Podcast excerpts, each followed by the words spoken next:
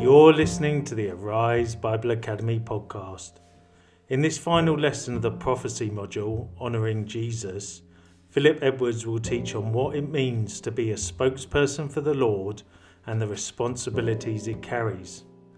We hope you enjoyed today's teaching and please remember to head on over to ariseministry.org.uk where you can register for our upcoming module, study past modules, and see the other ministries we have to offer.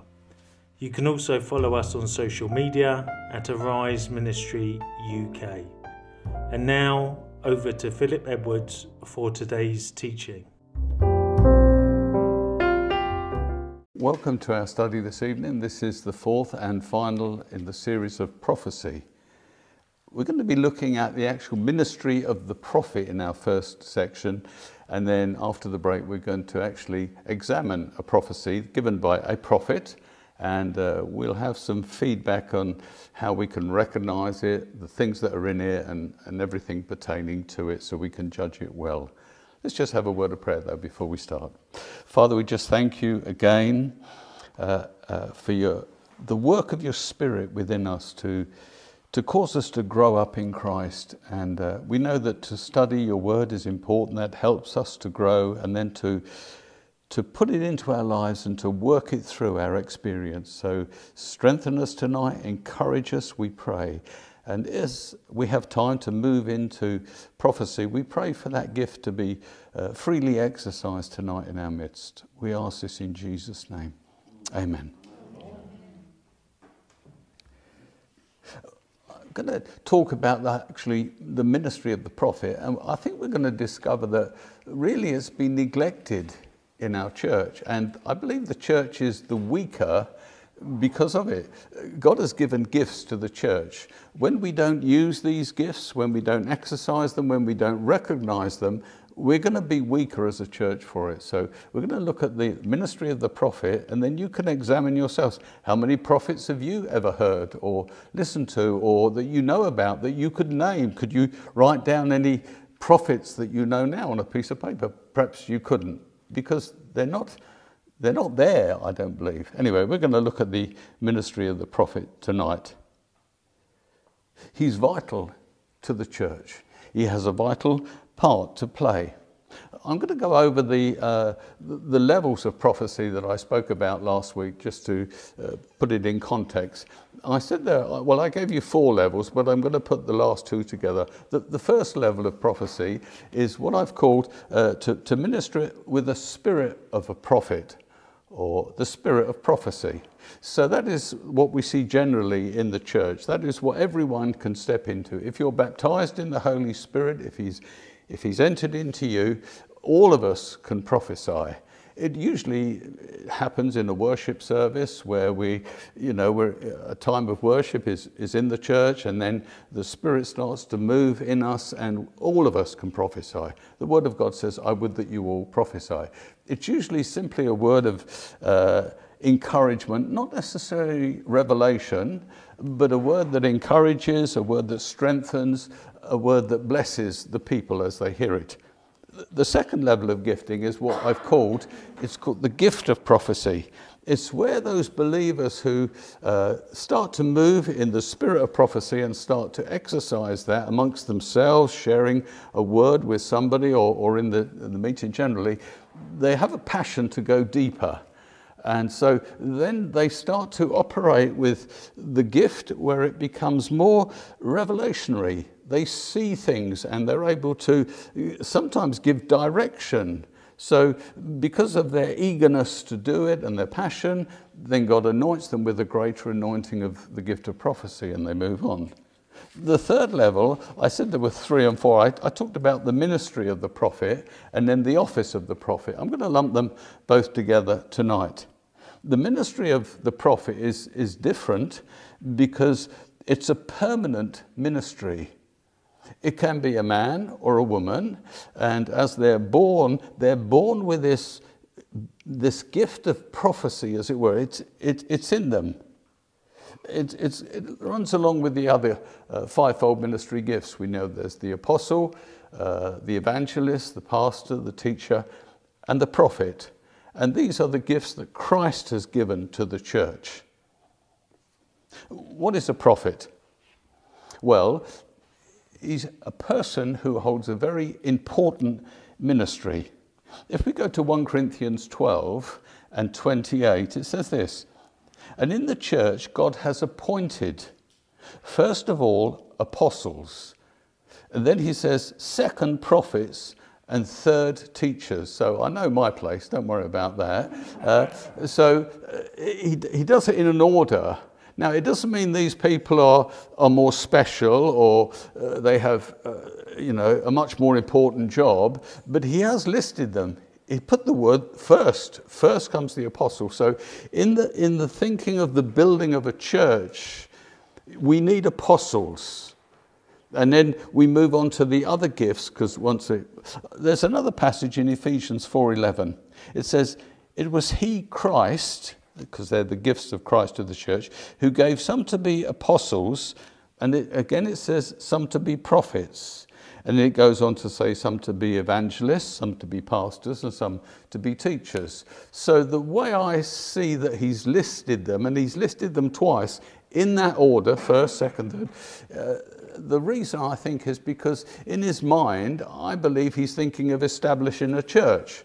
So if you're going to uh, take the gospel to a nation where the gospel isn't, you first need the apostle. The apostle, the word means a sent one.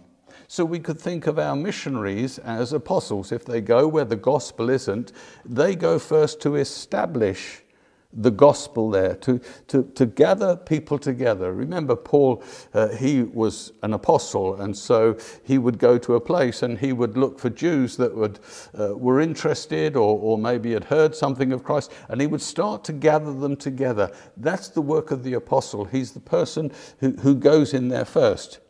The second person is then the prophet. So it is the prophet then who starts to speak the word of God into that situation, into that small group of people, perhaps that the apostle has, has gathered together. We move on to then the ministry of the evangelist. Once that group is there, the apostle has planted the church, uh, the prophet has started to speak into that situation. The evangelist then sets in bringing others in. The, the gospel is preached and people start to come and join the church. Then we need pastors who can shepherd the flock. And uh, with that list in Ephesians, the teacher comes at the bottom. Okay, some people put the pastor teacher in the same role. They say there's only four, um, you know, giftings in that sense. Or I, I, tend to think there are five because I know some very good teachers who aren't necessarily pastors, and some, uh, you know, so there's more than just the pastor. There are these fivefold ministry gifts, and they're all essential for the establishing, and for the creating, and for the building up of the church. It's not just to establish and build the church, you need the prophet continually to come and to bring the word, but also to train others to be prophets.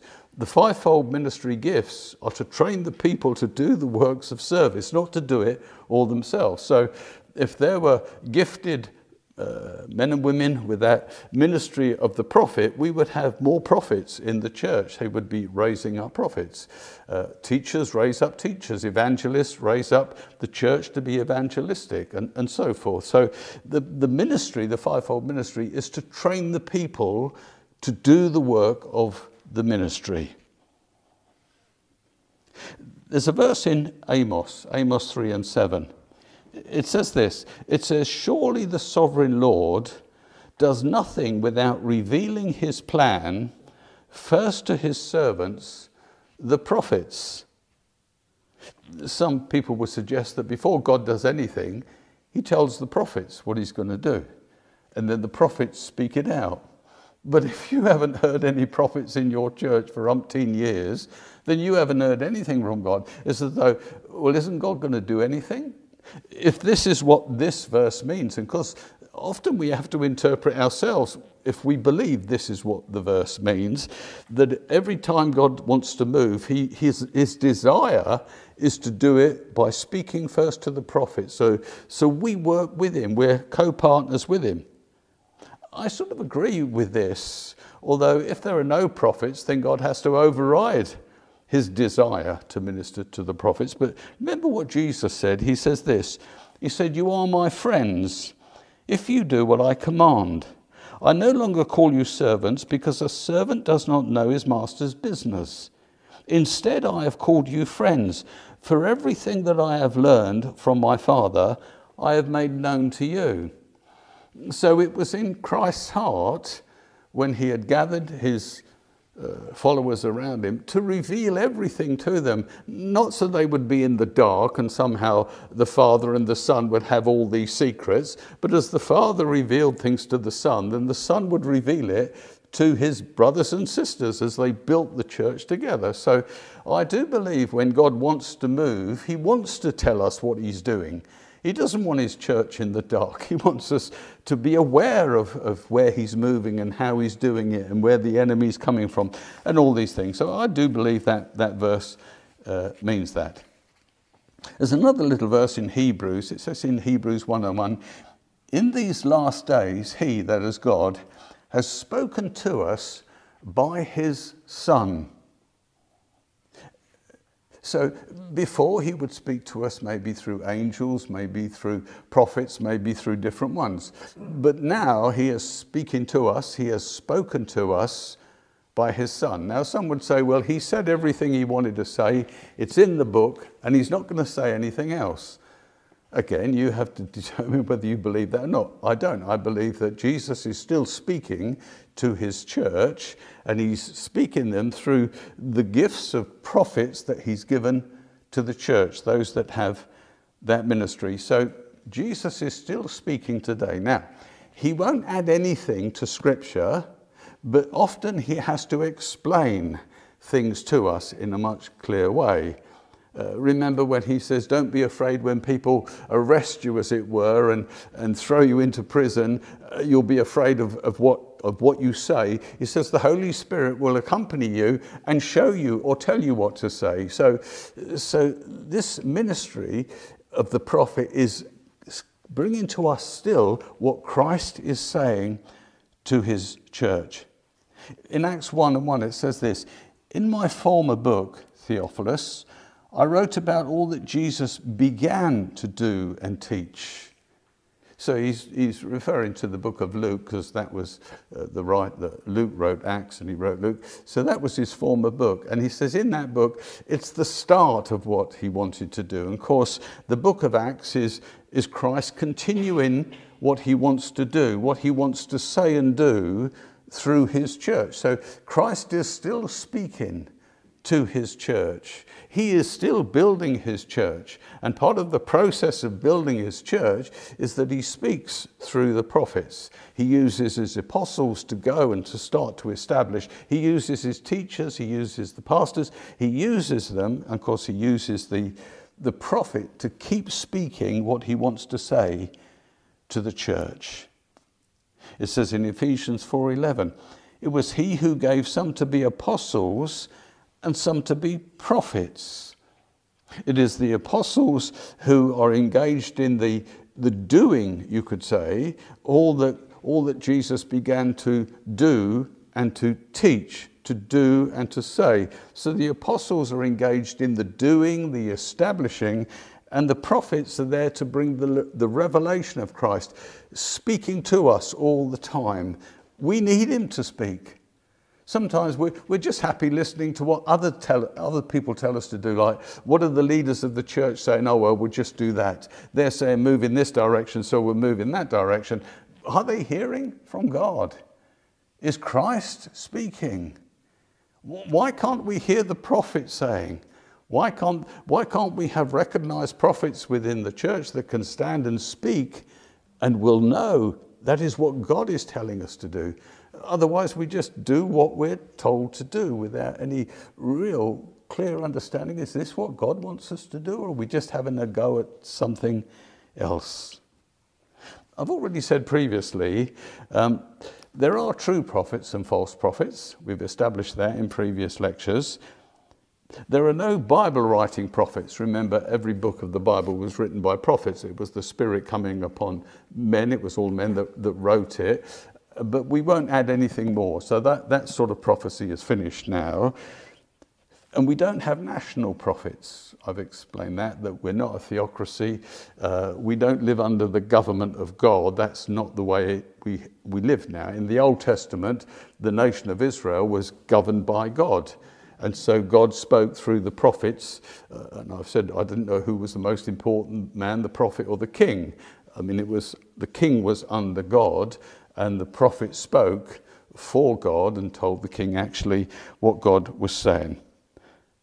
Although a prophet might speak out within a nation, uh, a man who carries the gift of prophecy, or a woman that could carry that gift of prophesying, prophets speak mainly to the church and through the church. And it could be through the church it speaks to the nation. We don't speak to our nation, do we, the church? It's almost like pushed aside. We're not, we're not even interested. I remember watching some old television newsreel from the 50s, and I saw people interviewing bishops and asking what the bishop thought. Well, I thought, well, at least in the 50s, I mean, that's a long time ago now, I understand that. It was like they were semi interested in what the church said about something. I'm not sure they're interested in at all. You know, I know now and again the Archbishop would, would appear on television and he will say something, but is he really speaking prophetically to the nation, or is he just giving you know a sense of how the church feels about things? That's how I generally pick it up. That's not a criticism. If the man's not a prophet or standing in the office of a prophet, he won't profit, and he's not. He's standing in the office of an archbishop, uh, a pastor, really. What sort of person is this prophet then? This, this one that I think is so neglected and we don't see much of in the church. For a start, they must really know God. That's the first thing. They must know Him. They're going to speak on his behalf. They're going to say, This is what God is saying. So it isn't like they're, they're just doing their own thing and then all of a sudden God drops them a message like they get a letter and they start to read it out. No, they know God. They're walking with their God and they get to know their God. They're sensitive to him.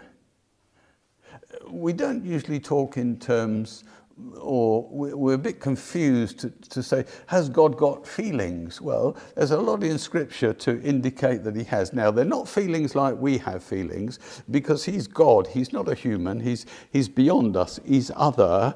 But the Bible expresses that, that God somewhat has feelings. We know He's compassionate. We know that He grieves. He has joy and patience. He yearns for things. He's forgiving. He's also angry at times, and he's loving.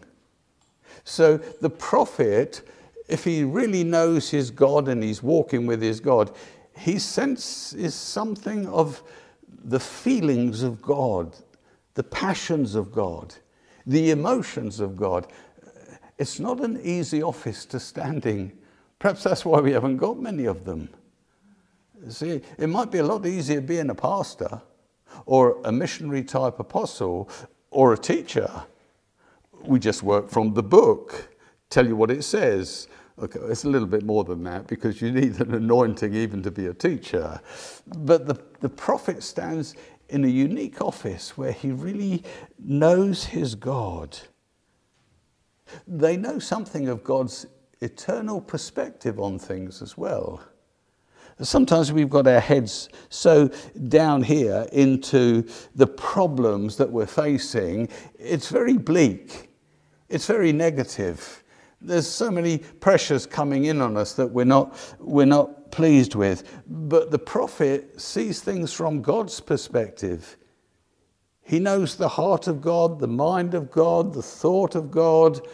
And so he's, he's speaking from God's perspective. That's not an easy thing. They see the church as God sees it. We see it as we see it, and it might vary from one generation to the next. It might uh, vary from one Christian to the next, from one, one fellowship to the next fellowship. One fellowship could be really depressed about things, and another quite buoyant at the same time. But the prophet, he sees things from God's perspective. And he speaks what God sees and what God wants to say in a particular situation. We've looked at the fact that their personality is often involved, their temperament, in the way they deliver their message and the way they say. I believe that prophets are, they're prepared in childhood, that God has set them aside. They are gifts by Christ to the church, and He has prepared them from their childhood. They might not know about it, they might. He's also formed them in their adolescence. I'll give you the example I chose from Scripture to just highlight that point. I want to talk about John the Baptist. Um, in some sense, he was deemed as the greatest man that ever lived. Now, Jesus said that about him. I mean, that's something. It's worth looking at, yes? So, it says this in Luke 1 and 41. When Elizabeth, that's the mother who was carrying John in, uh, inside her womb.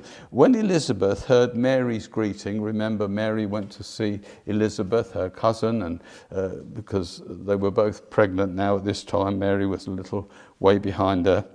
When Elizabeth heard Mary's greeting, the baby, that's John, leapt in her womb and Elizabeth was filled with the Holy Spirit. Now, you must have read that a few times. Did you ever stop to think, what on earth was going on here? Mary walks into the room where Elizabeth is. She says hello to her or greets her the way she greets her. And the prophet who's inside Elizabeth, she knows nothing about that, he responds to the greeting and the fact that Christ has come into the room. Something happens on the inside of Elizabeth, and she is filled with the Spirit. Was that his first prophetic utterance? Was it? In the womb? I mean, it's amazing, isn't it? You just have to take yourself through the whole scenario. He senses in the womb that Jesus has entered into the room and he somehow he can't speak but he can kick and in the kick of course the only one it can affect is his mother and she is filled with the spirit amazing see he was prepared in his mother's womb he was prepared it says then in luke 1 and 80 and the child grew and became strong in spirit. So as a, he's, he's almost like as Jesus was growing as a child strong in spirit, so was John the Baptist growing strong in spirit as a child. And it goes on to say this, and he lived in the desert somehow he was separated out. Maybe his mother and father knew, maybe they didn't know, but this boy was made for something special. And so he was, it, it, the, the imagery it gives me, he was withdrawn from the rest of society. He was a quiet boy. He, he, he, didn't, he didn't enter into what all the other young boys and, and young men were doing. He was withdrawn, as it were. He was being prepared in his adolescence. It says in, then in Luke 7 and 28, he says, This is Jesus speaking, I tell you, among those born of women, there is no one greater than John. Is he saying he was the greatest man that ever lived? Is he saying he was the greatest prophet that ever lived? And why would he be the greatest prophet? He was of the Old Testament prophets, he was the last. He was the last of that after him, there would be prophets, but they would be different from him onwards, because all of the prophets spoke about the coming Messiah. Well, they did towards, you know, the end, not at the beginning, but uh, uh, it's in um, Jeremiah, isn't it? He speaks about uh, a new covenant and, and someone coming. And from that time, all the prophets picked up that theme of a new covenant and the king coming, and they all prophesied about the coming Messiah, the coming king. But he was the one who was alive when he came. So he was he great because he was the one that said, This, this is the man. Is that why he was great? Or was he simply great? Great. And there's another wonderful verse that follows after that, if you know your Bibles. He says, This man was the greatest man that ever lived. But all of us now who have come to Christ and received him as his Savior, we are all greater than John the Baptist. Isn't that fantastic? Fantastic. I mean, you can say, Praise the Lord, hallelujah. Well, you might in the right sort of church, but I mean, it, it is absolutely wonderful. See, Jesus held him in so high esteem, and so did the Word of God, but he says, You, you, you're going to have, all of you are going to have the Spirit of God coming into you so you can walk and live like Jesus Christ Himself. John couldn't do that. John couldn't do that. He was God's ordained prophet to proclaim the arrival of the Messiah. The burden of the prophet is the will and the kingdom of God. See, he's burdened. I think John was burdened, don't you? I mean, you just see him as this rugged man, don't you, preaching on the banks of the Jordan. And he was ferocious. I mean, I think he looked ferocious and he sounded ferocious, and he didn't care what he said to the soldiers, he didn't care what he said to the Pharisees. He spoke the word of God, and he, he, he didn't, he, didn't, he wasn't offended or put out by if the people didn't like him, it didn't matter, and that's one of the, the hallmarks of, of a prophet. By the time I finish this, you're going to say, I don't want to be a prophet. No, it's all right. like, I don't mind being a pastor or a teacher or even an apostle, but don't make me a prophet because I can understand it's not the thing you would, you would jump to. So he was burdened. He was burdened about the will of God, burdened about the kingdom. And when he looked and saw the state of the kingdom and he would hear God and listen to God, he had a passion. He had a passion for the glory of Christ in the church and the glory of Christ in the earth. That was his passion. He was free and prophets must be from self promotion. Uh, going back to John the Baptist, remember what he said? He said, Listen, I must decrease and he must increase. There was occasion, remember, when the, the prophets, uh, the, the, sorry, the followers of John the Baptist and saying, all the people, they're now, they don't care about you, John. They're running after Jesus. And what he's saying, and he said, It's fine. He said, That's absolutely fine. He said, What God gives me is mine, but what he gives another man is another's man's. That, that's his business. So he was perfectly all right about it. He got a bit worried in the end, didn't he? Because he sent his, his followers to Jesus and he said, Are you the Messiah? I mean, he was a bit troubled. Uh, but of course, he knew deep down because Jesus said, You've seen everything that I've done. Of course, I'm the one that you prophesied about. The prophet must be free from any sort of financial ties. Oh, imagine, imagine as a spiritual leader, you had a prophet in your pocket.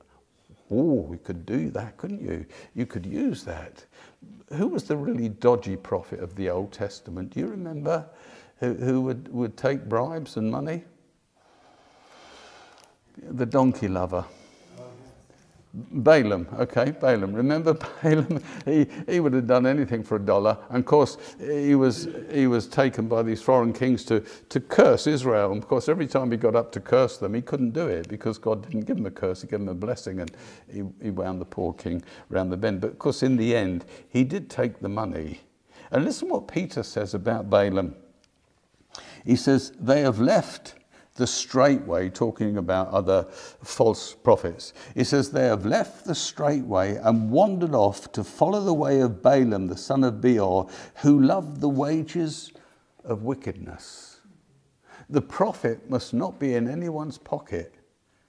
If he should receive a ministry gift if he goes into a fellowship to prophesy, of course he should. He's got to pay his bills and, and everything else. But he shouldn't be receiving, as it were, so he's controlled in any way. Free to speak God's mind and not be influenced by anyone or anyone's money come to that. They must be humble but authoritative, not afraid of the people's faces. They must leave it to God to vindicate their words. Imagine a prophet, he, he booms it out, and then he thinks, is this going to come to pass or not come to pass? He can't defend his words, he can't change his words, he can't alter his words, he can't. He said, Well, I didn't mean that. We've heard prophets, haven't we? Recently. Uh, with Donald Trump, did you cover some of that? Where the prophets in America, lots of them, lots of them, all prophesying that Mr. Trump would be the next president of America, he would have another term. They're all wrong. They were all wrong. They're wrong. And even though they're wrong, they're still trying to say they're right. It's like they're trying to vindicate themselves. There were one or two who got up and said, We got it absolutely wrong, and we humbly apologize and we ask you to forgive us. That's it. But a whole lot of them, they didn't.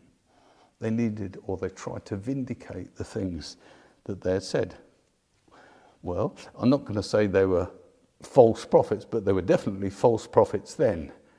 They were manipulated or they were uh, received money for saying such things. They were trying to curry favors. I don't know why they said what they said, but they definitely weren't saying what God was saying. What do they do then, these prophets? They bring the clear word of God straight from God to the church. They minister to the church. A prophet speaks what he hears and what he sees from God.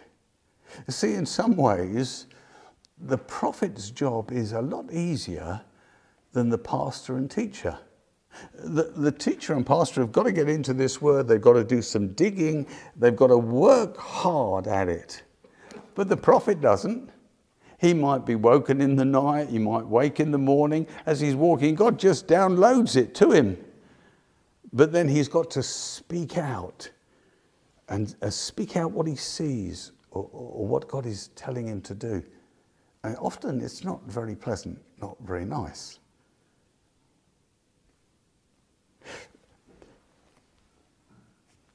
When he goes into a church, uh, I must explain this. A prophet can't just be in his church every week. You wouldn't want to be prophesied to by a prophet every week, would you? It'd be a bit bit strong, really. You just need to hear him now and again, you know, so uh, to bring you in direction. So he's usually got an itinerant ministry. He goes from church to church, and of course, his ministry is recognized and he's invited because they want to know the word of God in, in that situation.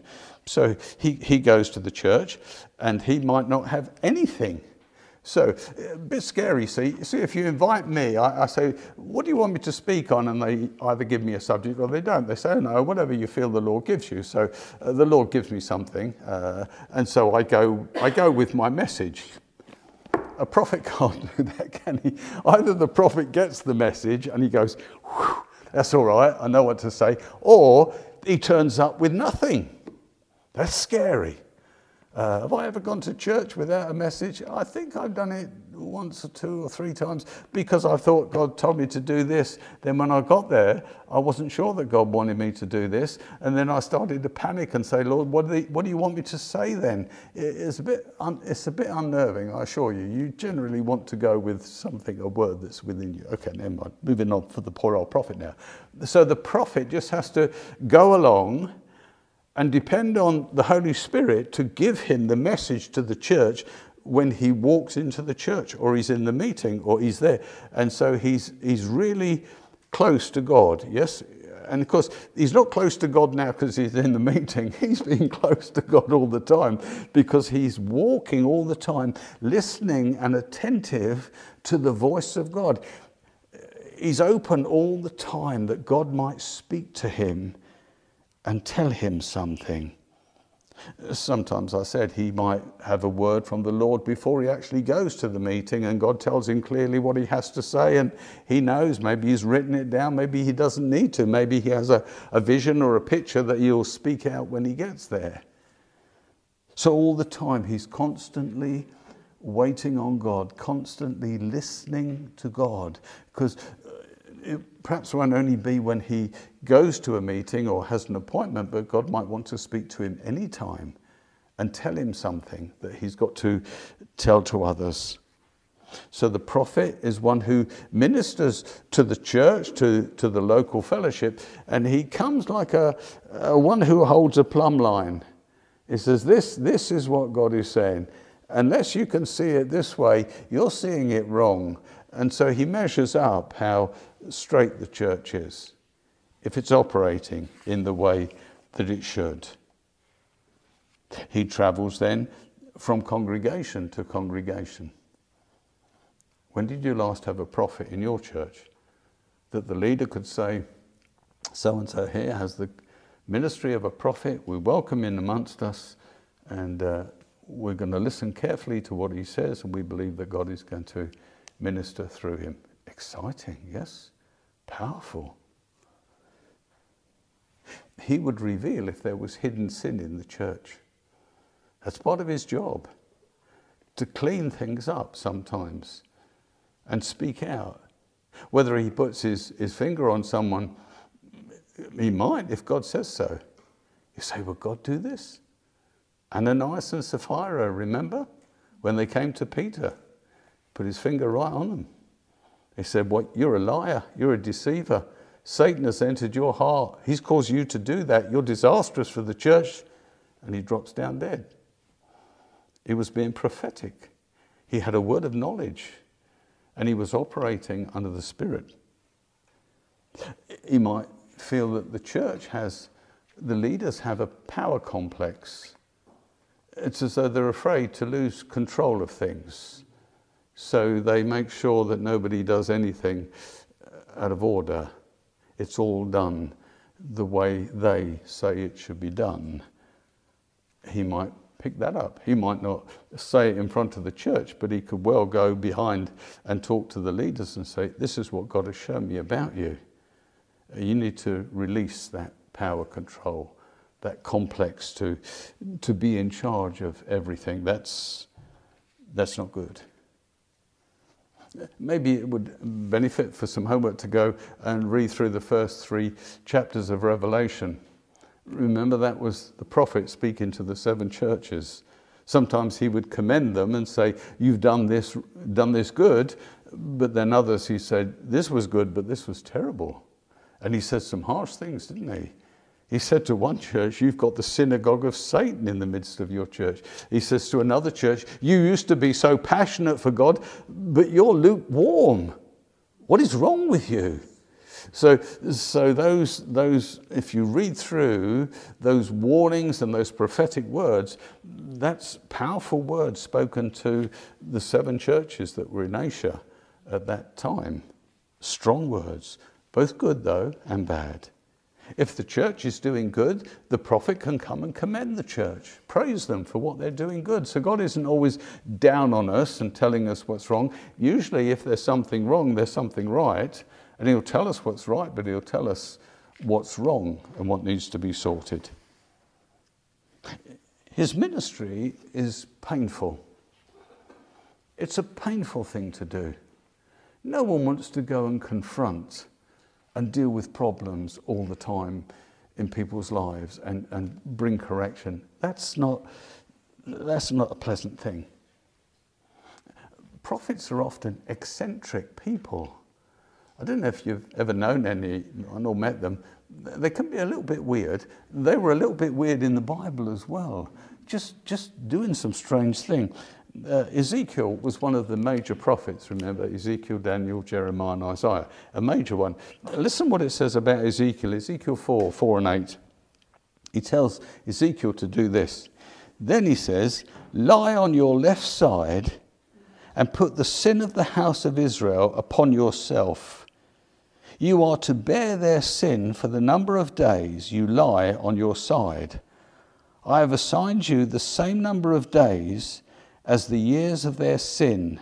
So for 390 days you will bear the sin of the house of Israel. Weird? This poor guy's got to lay on his side for 390 days. And to make sure he doesn't turn over, they tie him up. See, it's God speaking. clearly speaking. Just in case you don't hear it, then you'll see it. He says, After you finish this, lie down again, this time on your right side, and bear the sin of the house of Judah. I have assigned you 40 days, a day for each year. Turn your face towards the siege of Jerusalem, and with bared arms prophesy against her. I will tie you up with ropes so that you cannot turn from one side to the other until you finish the day of your siege. Poor man. Yes? You want to be a prophet? Any volunteers? Okay. Okay. I mean, the few prophets I've known, they were strange. They were scary as well. Okay.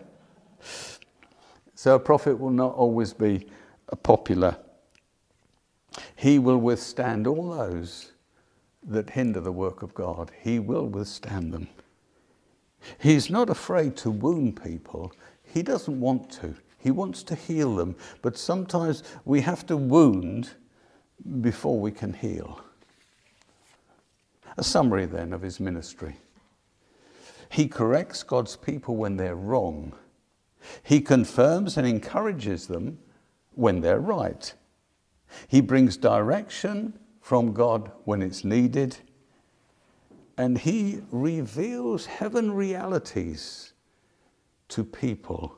We can get so locked in the present, in the natural, we lose sight of the spiritual realities, maybe the battle that's going on that we can't see in the heavens. Remember, Daniel saw that quite clearly, didn't he? He said, I prayed, and then the angel comes, but another angel apprehends him. You see, we see things in a spiritual realm, and he says, This, this angel wrestled with the one, and then he came and brought the message, and he says, I must go back and go back through that battle, as it were, in the heavenlies. We're going to do a, a module later this year about the spiritual conflict that takes place above the heavenlies. That would be an exciting one uh, to, to look at, and we can, as it were, pull back the curtains of the heavens and thinking, pull it back again. You know, it's like if you don't want to be a prophet, you don't want to see there. You know, you don't want to see all that. It's like uh, it can be a little bit okay. The prophet serves the local church. He serves the, the leadership of the church. Remember, he's got an itinerant ministry. He moves around it's translocal, and so when he steps into the church, he hasn't got authority. The leaders of the church have the authority in the church. So he comes to submit his ministry and to give them. He might bring a strong word to the church. But it's the leaders who determine what they do with the word. It isn't his job to say. He just says, This is what God says, this is what God sees, this is what I've seen, this is what God is feeling and I just need to bring you this message. Then the leadership has have to deal with that. They can't ignore it. If they do, they ignore it at peril. It's not, it's not the prophet's responsibility then to exercise any authority. It's the leaders of the church that do that every time. They're not easy people, as I said, to receive into the church. They're not. I mean, if you have one and he brings a word that's quite strong, would you invite him next year? Maybe you wouldn't. Okay, you think, oh no, we, we had enough trouble with him last year. I mean, 50% of the church left, we ain't having him back. You know what I mean? We're here trying to build up the numbers. Uh, in comes the word of the Lord, and they are thrown out the door. So, yeah, I can, I can receive that, be a prophet. Prophets, they always need encouragement. You can imagine. It's like, it's not an easy burden to carry and always listening to God, always wanting to get it absolutely right, what God is saying. And they're, they're, they're, fearful, fearful people, like we're all fearful. So they need encouragement. I believe that many churches lack any direction at all because the prophet is denied wholesale in our churches. See, if God has given them the ability to bring direction and correction and encouragement, and we have nothing to do with them, or we're so ignorant of them, or somehow they're just, they've disappeared from the scene, then we're the weaker for it. Maybe God would direct another way, but He says, You do it my way, my way or no way. And so often we're a bit lost. I've got a quote here by A.G. Gardiner. It was in uh, Prophets Today. It said this The prophet is only useful as long as he is stoned as a public nuisance. calling us to repentance, disturbing our comfortable routines, breaking our respectable idols, and shattering, shattering, sorry, our sacred customs. You see, we build this stuff around us all the time to make us comfortable in our church settings, as it were. Jesus hasn't come to make us comfortable. He's come to destroy the powers of darkness. He's come to lead an army against the enemy. And we just want to make it comfortable out for ourselves so often. Mm-mm. As I said, he can only do this ministry if he remains close to God. He's called out from youth, prepared by God. Uh, he's not always got thick skin, he's very sensitive. He needs to be sensitive the prophet must see and hear clearly what God has said. He must hear it clearly, otherwise, his ministry is useless. It's useless. If you get it wrong, what good are you? That's what you're there to do. To bring the word of God, if it's wrong, it's useless. He needs the anointing of the Holy Spirit to make the words that he say powerful on people's lives. You know that people can preach the word of God, but it doesn't, it doesn't do anything to you. It might, you might think it quite a boring message because someone else can preach that same message with the anointing of God on them it's powerful. It makes all the difference. It becomes alive. It changes the whole direction and course of your life because it had the anointing on it. The prophet needs the anointing of God for it to be effective anytime. It needs the anointing. And that anointing, often it comes by walking close with the Lord.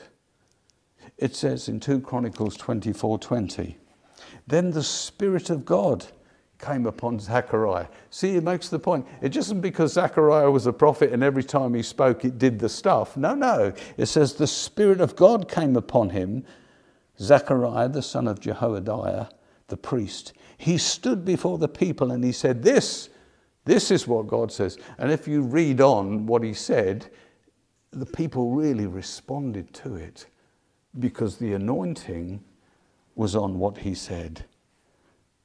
It's not just the words then, it's the Spirit of God on the words that make it all so important.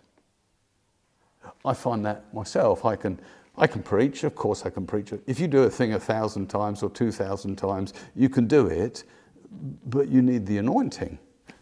Without the anointing, it's just a message, and people go, "Oh, that was all right." Oh, of course, it was all right. It wasn't going to, it wasn't going to ever be bad, but it's like uh, it didn't have the anointing. And, and when the anointing is there, everyone wakes up. It's like something's happened. Something special, something different. Uh, should we have schools for prophets? We have schools for pastors, don't we, and teachers. Should we have schools for prophets? Prophets are probably born and not made. But we all need training. Even if we're born something, we need to be trained and equipped to be able to do it. In the Old Testament, there seems to be what they call the school of the prophets. I'll give you a couple of verses. In 1 Samuel 10 and 5, it says, As you approach the town, you will. There's a typo there in your notes. Sorry about that. No matter how many times we proofread this, a typo gets through. So, okay, you all know that, yeah, from experience. As you approach the town, you will meet a procession of prophets coming down from the high place. So they were with someone. They were probably with Samuel, I could imagine. And so as he's coming, he's leading them down. He's taken them up for a conference, isn't he, up the top there? Okay. Uh, 1 Samuel 19:20. It says, "But when they saw the group of prophets prophesying, with Samuel standing there as their leader, of course."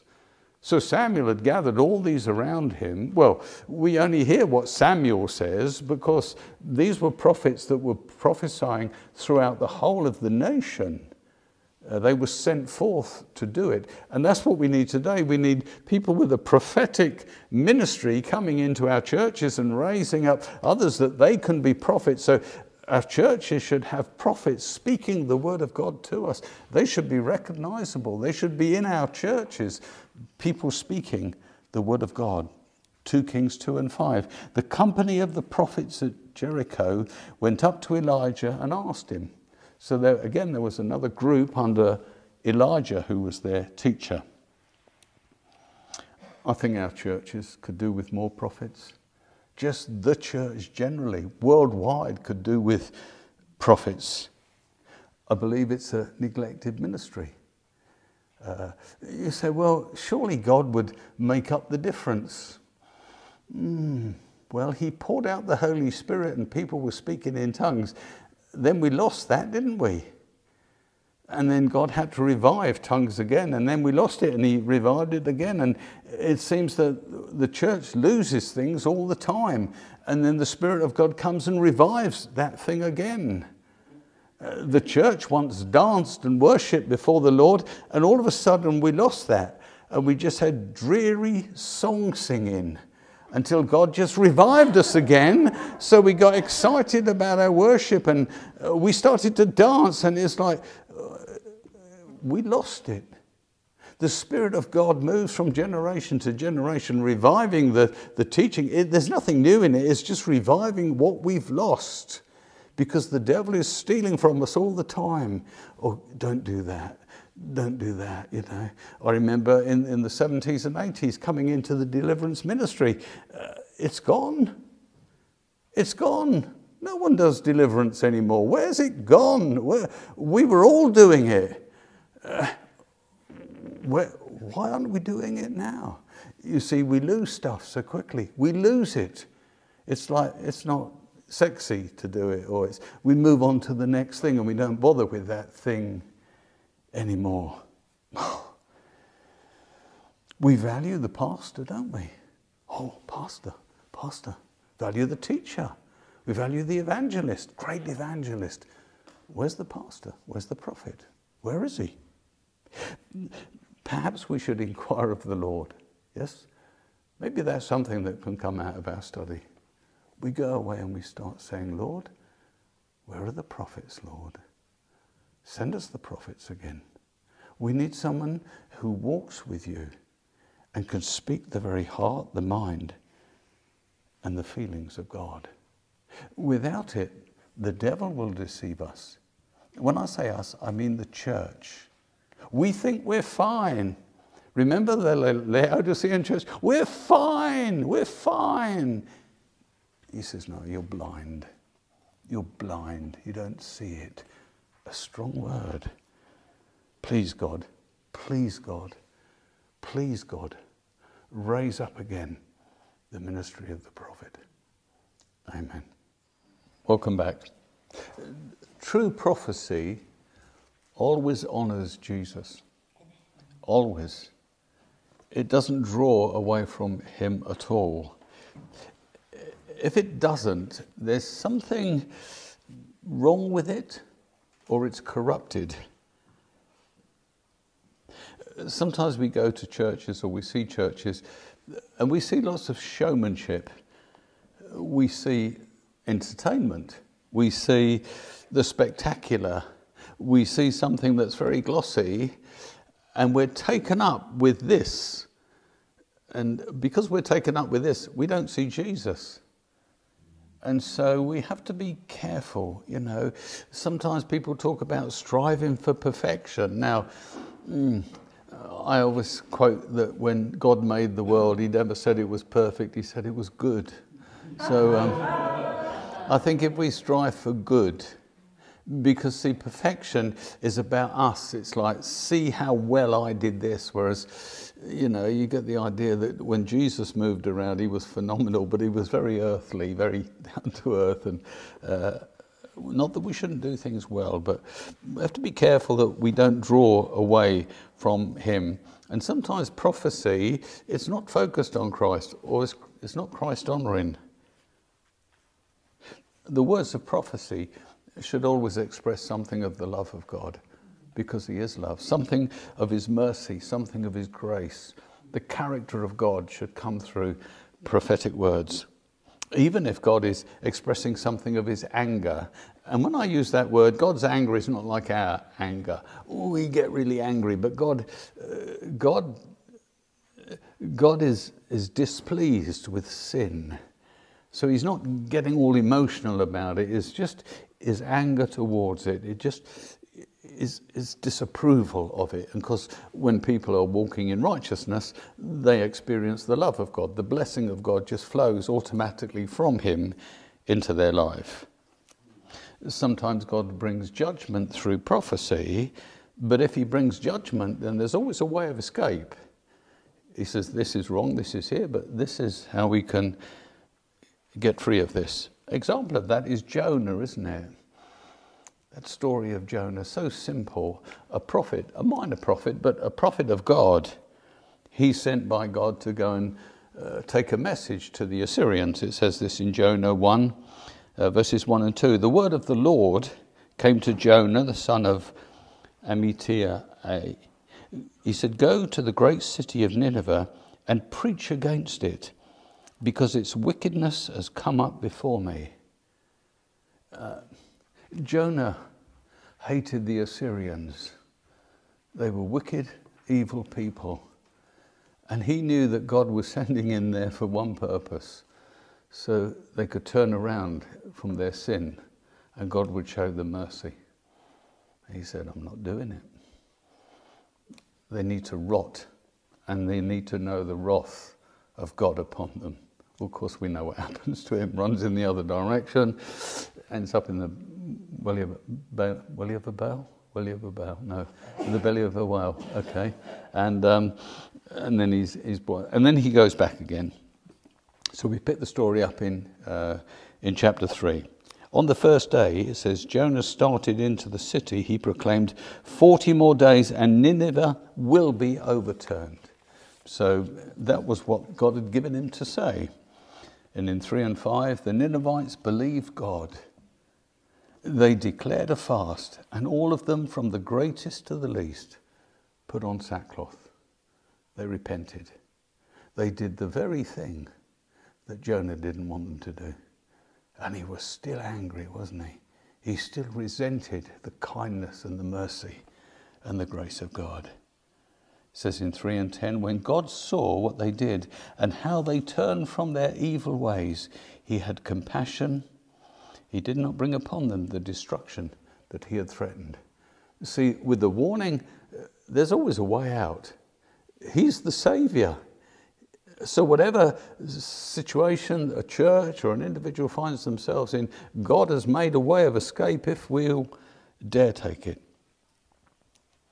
True prophecy it always says something that's worth listening to. I received a prophecy just this weekend from somebody. It was just two or three words. But now, for the last 48 hours, I've been trying to work out what it means. Uh, it's a bit frustrating, okay, because someone says, Oh, uh, I got a word from the Lord for you, and, and this, this is what it is. I said, Was there anything more? She said, No. So the word was standing orders standing orders. So I've been looking up what standing orders means. Oh, it means lots of different things, you know, in the end. So, and, and so I, sometimes you just have to wait on the Lord and say, what is this then, Lord? What are you saying to me? Is it something that you want to correct me about or something you want to encourage me in or what is it that you're saying? So uh, I'll ponder this one a little bit longer. Um, I've got a book. Have you got a book that you write them in? You should have, you know, dreams and open visions and things. Just jot them down so you can go back and say, what's this all about? But listen, God doesn't waste words. That's why sometimes the, the, the words are very short. I said that I heard the audible voice of God. I've told you that. And uh, he only said two words. He said, Thank you. Well, it could be one word, couldn't it? And I thought, Is that God? What's that voice? And so he said it again, just in case I was a bit, you know. He said, Thank you. That's all he said, Thank you. I mean, that kept me going for another 20 years, didn't it? You know I mean? It's like that. So the word of the Lord is vital, isn't it? It's vital. It's important to us. But he doesn't waste words. If someone gives a very, very long prophecy, well, it's either not of God or it's not all of God. Generally speaking, it's not. Uh, now, uh, again, generally speaking, prophecy is short. I've always been instructed if you stand to give a message in tongues, you'll never know when it stops. It could go on and on and on and on and on. So, so if you do give a message in tongues, look for when you should just look to stop. Just look to stop because really I think it's just the Spirit of God saying, Listen to me, I've got something to say, and He's saying it. But and then of course it's the interpretation that we want, really. Anyway, that's just by the way. In this final section, and we well, uh, the final section of study. We've still got the final section, whereas you're all going to prophesy again this evening, so don't worry about that. We're going to leave enough space for that. In this final section, we're going to have a, a, a prophet, a prophecy that was given by a prophet, a man called Alex Buchanan. I mentioned him before. You might not know him. Some of you might know his name. Uh, he's passed away now. He's been dead about 10 years. But he would, he would be described as an a prophet, really, in that sense, to have the ministry of a prophet. Um, he, he started his ministry in Liverpool. He was there for about eight or nine years as a pastor. He definitely got then, he was at, he was at Ashburnham actually, and he got the word of the Lord from, I think, uh, a man called Dennis Clark. Do you know that name, Dennis Clark? Okay, Dennis, I think Dennis Clark was South African, I'm not sure now. Anyway, Dennis Clark uh, called upon him and said that he was changing his ministry. So he did give up that, and he, he, he was an itinerant uh, prophet then for the next 40 years of his life. He did a lot of work with Spring Harvest. He was on their leadership there for about 20 years and uh, a recognized prophet. So Eiley's going to come Eiley's got a great reading voice, so Eiley, set you up now, Eiley. Sorry about that. Uh, she'll come and read this. So you've got to stand here, and I'll just stand next to you uh, for the sake of the screen. Okay. So we start there. Sorry, and then it's there. Oh, in my notes, it's two. Yeah, starts there and then goes. There, yeah, and then go down there. God is not static, but an ongoing God I saw Jesus, the head of the church, striding through the earth, accompanied by vast numbers of the heavenly hosts. He was building his church and absolutely unstoppable. He was sweeping aside all the powers who tried to hinder him in this building. I saw them reeling, then running into the darkness where they belong. Then Jesus stopped and caused an angel to assemble his church leaders before him and embarked on a tour of inspection. He looked very keenly on each one, and when he saw those who were fully armed, vigorous, and bright eyed, he approved of them and commended them, and caused an angel to note down their names, saying, With these leaders I will move into further battles, and they will thus help me to build my church. But then Jesus, who beside his compassion has a steely gaze on occasions, saw those whose breastplates were not properly fastened. This indicated something wrong with their righteousness, and it angered him, and he caused the scribe angel to note it down. When he saw some with their helmet askew or missing altogether, the angel recorded it. He commanded some to draw their swords And when the edge was found to be blunt or the blade rusty with disuse, he was angry, and again the angel noted it. He then said, clearly said, I, together with those who are in good condition and good heart, will build my church. The others I reject from this warfare until, until there is total, wholehearted repentance. Then he turned to look at the nation of England in particular, and he saw the utter corruption and the greed in every walk of life. Then I remembered the prophecy given to me in 1974 that the nation, because of the apathy of the church, has become a prey to any foul spirit, and it is infiltrated by any and every religious system controlled by demonic powers who are already ruling part of the nation. But the Lord Jesus is never depressed. And as he looked at this sight, so depressing to us, he, without hesitation, said, Now that I have found more rugged leaders, I will destroy the wicked one in this nation wherever the leaders open the way for me to do so, and I will be exalted. But then he looked at us who are leaders and laid this tremendous responsibility upon us, saying, With new flexibility and new strategy, I call you to take my people back to the old ways, the ancient paths.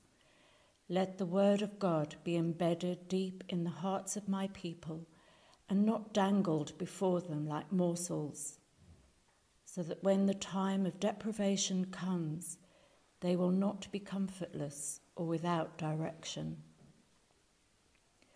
I want you to raise up true prayer, wherein there is fellowship which I can enjoy, and prayer which is an act of warfare. Learn to issue those decrees which will enable these angelic armies to come into battle beside you and bring down the wicked one. I am not asking, but requiring my people to display real holiness and the fear of God, in which my grace is no longer taken for granted. I want fear, godly fear and holiness in the lives of my people. Then I will see in it the tokens of true devotion, which will enable me to give responsibility and therefore rewards. I require the whole gospel to be preached, for I am tired of these commitments which mean nothing. I ask you as leaders to be very sure that they are truly born again and bear the fruit. Until you see it, do not name them with the name of Christian, for I want those who become strong and quickly rugged. I require reality in all these things.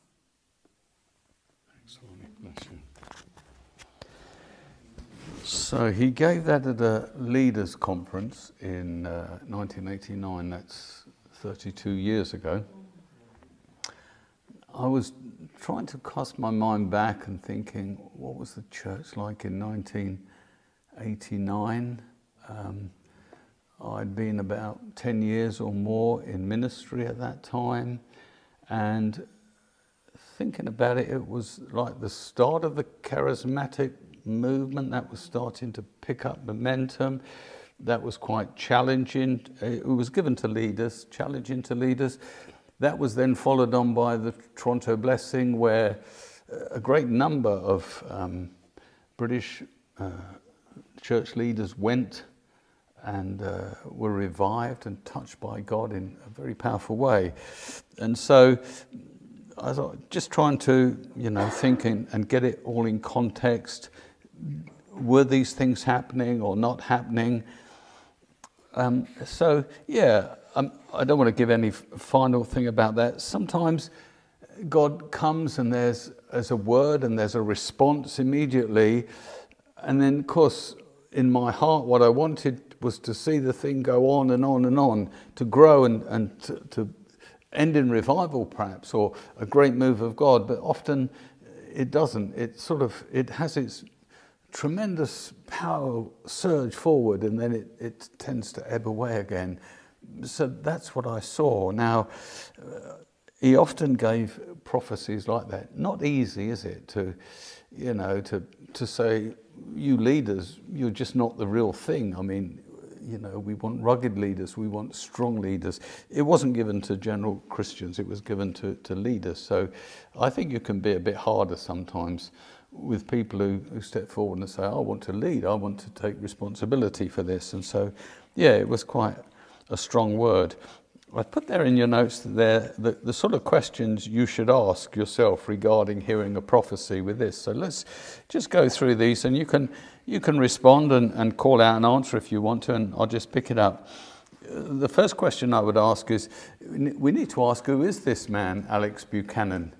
What are his credentials? Who is he? I mean, uh, do we know anything about him? Well, I've shared something about him, and when he gave this, he had been recognized nationally as one who would bring strong prophetic words. And like I said, he was part of the leadership of Spring Harvest for about 20 years of his life. So he was recognized nationally and, and respected. Is the prophecy given in love? Well, you might say, well, I'd need to be there and listen to it to tell you that. Or when it was read, did you think it was given in love or not? You need to respond to me a little bit here. Was it, do you think it was given in love?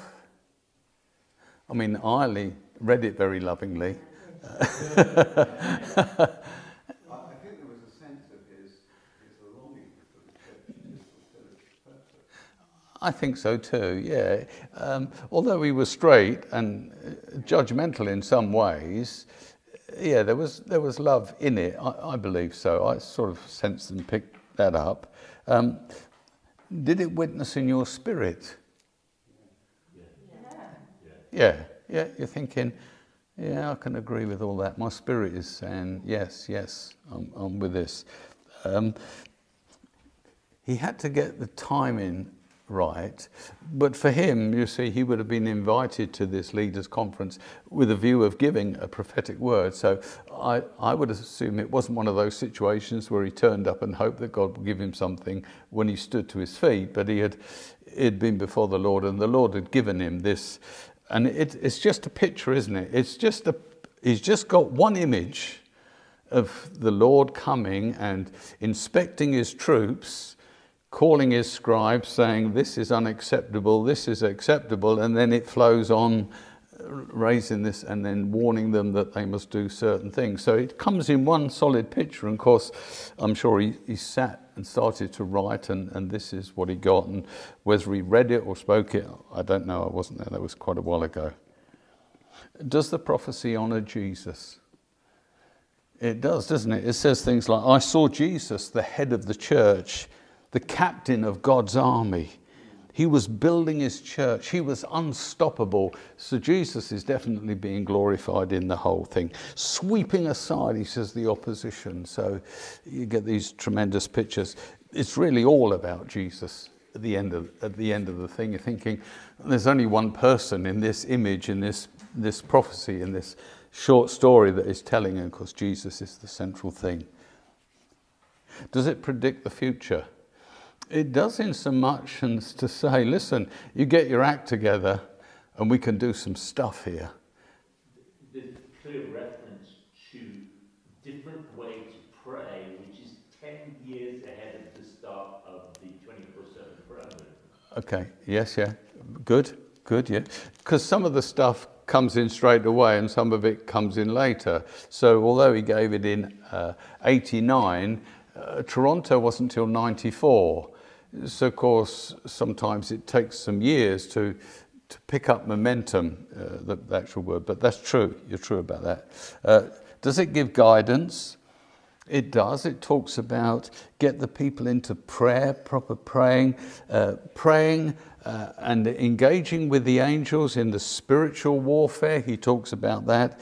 Uh, it, and there was quite a move of spiritual warfare uh, in, the, in the 90s, a whole movement of that.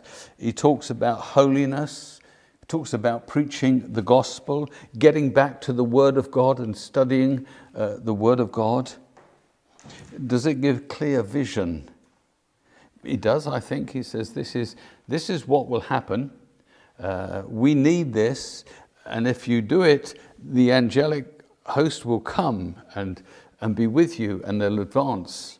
Uh, so you get this heavenly vision as well. You almost see they're waiting, you know, they're waiting for us to do something and then, and then they'll come.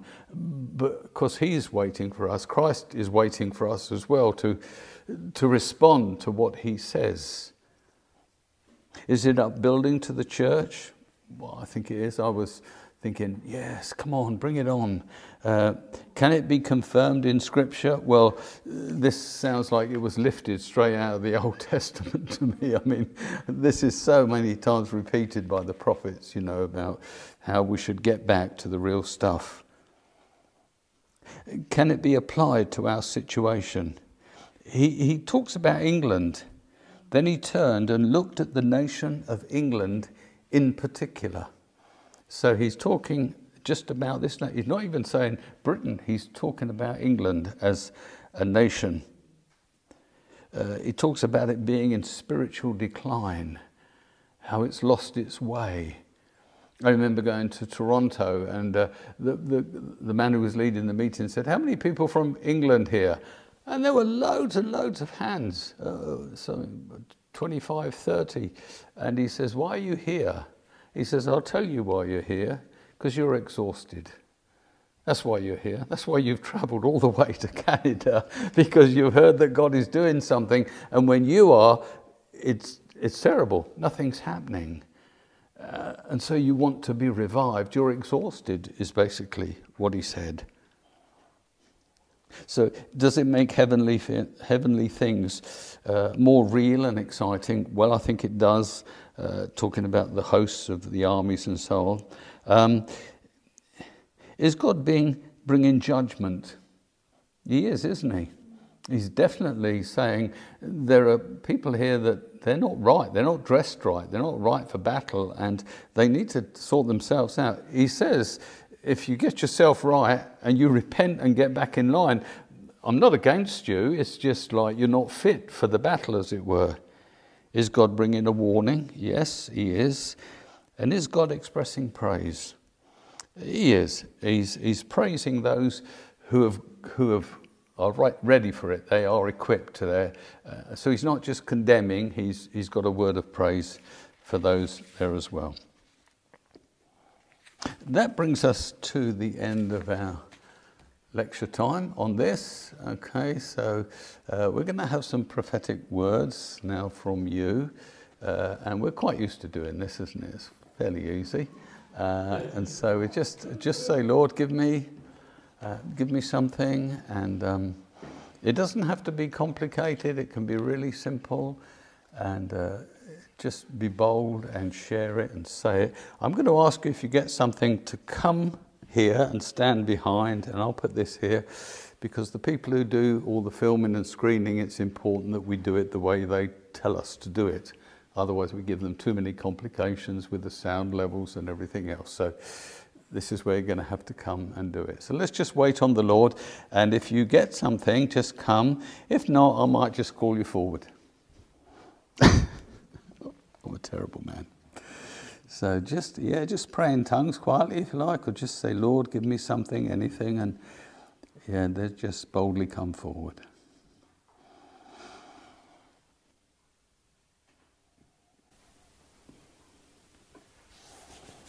Okay, who's the first? Come forward, please. Just share what you feel God has shown you, a picture. It doesn't even have, you don't even have to explain it particularly, just as you've opened yourself up to the Spirit of God.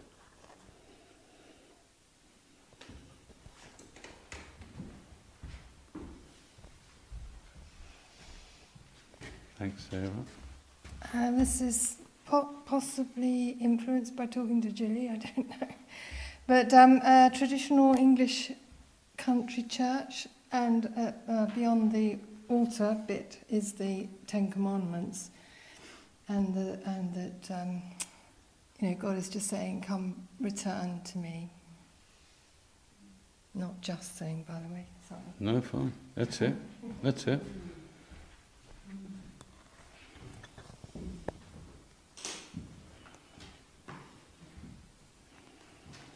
Okay, we just, uh, that's it. Yes, come, yeah. So just try and hold those. God is saying, come, come return to the things I've called you to, the basic things of the law of the Lord. I don't understand this at all. Um, it's a picture of a quite a big ball being pushed up the side of a, a, a hill, and lots of hands are underneath it, many. And there's a point at the top that they've got to get it, maneuver it over this top bit very carefully. And then I saw it just once it got over the top, it just, it was sort of free and it just flew down the other end really at speed without anybody needing to do anything with it. It just went. So that was the picture. I can't explain what lovely, it is. lovely. So it was people pushing this, Pushing a ball, yeah. Okay. A big ball, yeah. and it got to a certain point, then it had a momentum of its own. Yeah.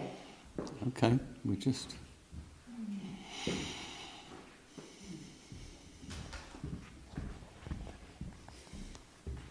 You're getting too good at this.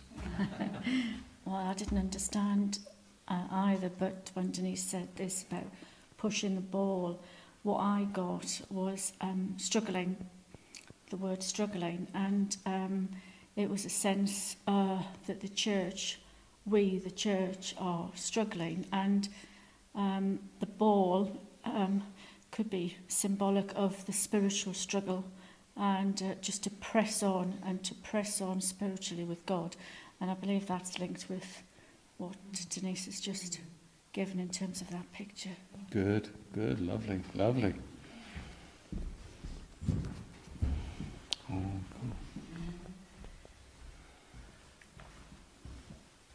And I just had the words, I think, that follow that. This is just the start. Good, that's it, that's it. That'll do, that'll do.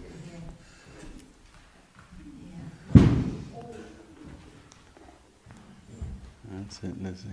Um, so I got a picture of a diamond, and I was thinking, well, that's quite materialistic. I'm not sure. And then I felt the Lord saying, um, in the prophetic, step out. God's even when you're starting out, God is working on you, and will make you into a finely honed, beautiful diamond to shine in br- brilliance. And there's more than one person here tonight, and it's not Phil, who have the could go on to the highest level of prophecy. So be not afraid. Wonderful, good. Ooh, they're sort of all linking, aren't they? This is exciting. Yeah? Um, the "Be Not Afraid" was I had the, it was a picture of an eye of an, e- of, of an eagle, and then God just said that you know we not to be afraid because we um, have we are under His wing. His um, He wants to encourage us that we are absolutely covered by His love and His wing, and uh, nothing is impossible, basically. Praise God. Thank you. Thank you. Yes, Jen. Come on, Jen. Have you written yours, Jen? Yeah. Yeah. That's it. Well, mine is different because I was fascinated with uh, Phil's word, standing orders. So I asked the Lord about that. And the first bit I got was, Phil wears the word well. And then I got the next bit was, for his ability to speak is well known. A time is now coming for stronger, clearer words. And Then I had a look, a look at, uh, at uh, looking it up, what it really meant, what the standing orders meant, because it made me think of my life with my husband, who was an army officer, and there was a lot about standing orders. And uh, it says it's terms and conditions that you have to minimize exploitation of the workers. Okay. Thank you. Thank you. That's it. Good. That's it. Well done.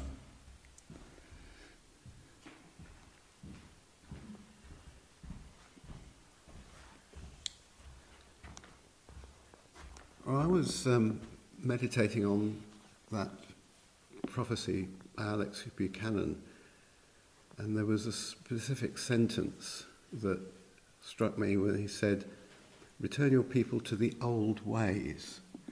And something that uh, I've heard spoken of is a quotation from Isaiah 43, where it says, Behold, I'm doing a new thing. Forget the former things. Behold, I'm doing a new thing. But I thought we need to get back to the old ways because Alex was exhorting us to get deep into the Word and into prayer, the basics, get the basics right. And then from the old, I can build new. Good, good, good, good.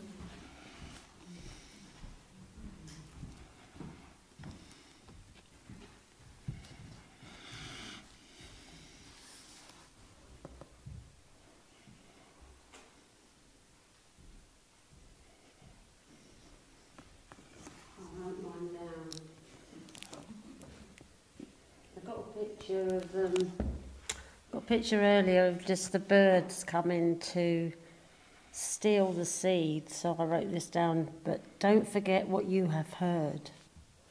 Ponder it in your heart. Don't let the birds steal it away. But as the weeks go on, let it bear fruit. Okay, thank you.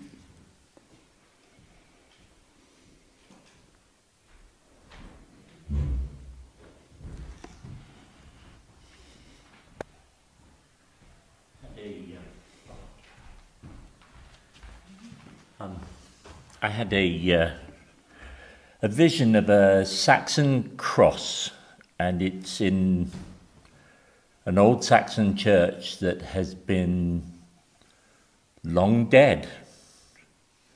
I don't know whether that means closed or just not very alive. Um, and it's going to come to life somewhere. Uh, and I get the sense that it's somewhere in this area. So that's the sense I got. That's it, sir. That's it. Okay. So that could be that could be specific, couldn't it? Or it could be generally about life coming where where things were dead. Yes, but yeah. Actually, I, I, I, um, I got a picture of Loganberries. And I thought, this is a lot of nonsense. and, and, then, and then I heard Daphne talking about fruit. Okay. And I got the picture of the, of the Loganberries and just ripe for the picking. I mean, they were, they right. were ripe for the picking. Fantastic. Thanks, Edward. Great, great, great, great, great. Good stuff, good stuff. Okay, okay. Well, I did get something, so I better share that. Um, I saw a, a, stairway, and I saw someone standing on the stairs, and he didn't know whether to go up or go down. He didn't know, and so he was he was at a point of just he didn't know, and that's how it finished. Well, I think that's a bit frustrating. But you see, people talk about we're at the start of something, press on, go on. So, with the other words that came, I thought, well, there's only one direction. We have to go up. If we're confused, we just go down again. And it's just, we'll be disappointed. And all that God has said to you and ministered to you, not only over these weeks, but over the months and years probably, you have to make the decision, you see. God always leaves it to us. He can only bring the word, He can only inspire us, but He is waiting on us. He always is. And so we have to take whatever teaching we receive. You are now responsible for what you have heard. To do nothing it doesn't mean the responsibility goes away. For every time you sit and listen to the ministry of God's word, you put yourself in a tighter bind, don't you? Because you're more responsible for what God has spoken to you about, and we have to, we have to act on it. And we can't say at the end, "Oh, we didn't know." He said, "Do you want me to tell you the day and the date that I spoke into your heart?" And you knew, you knew. So no pressure. Okay, but let's move on from here. Whatever that means, be open. Yes, yes.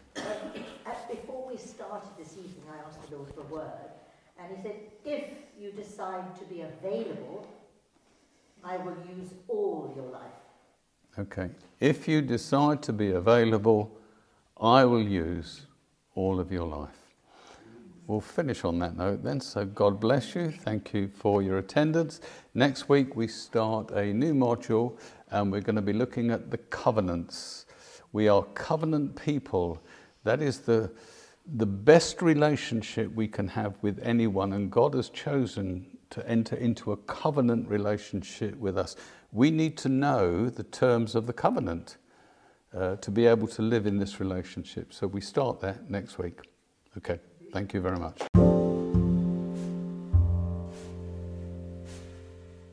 You've been listening to the Arise Bible Academy podcast. We hope you enjoyed today's teaching, and please remember to head on over to ariseministry.org.uk where you can sign up for our next module, Covenants Part 1.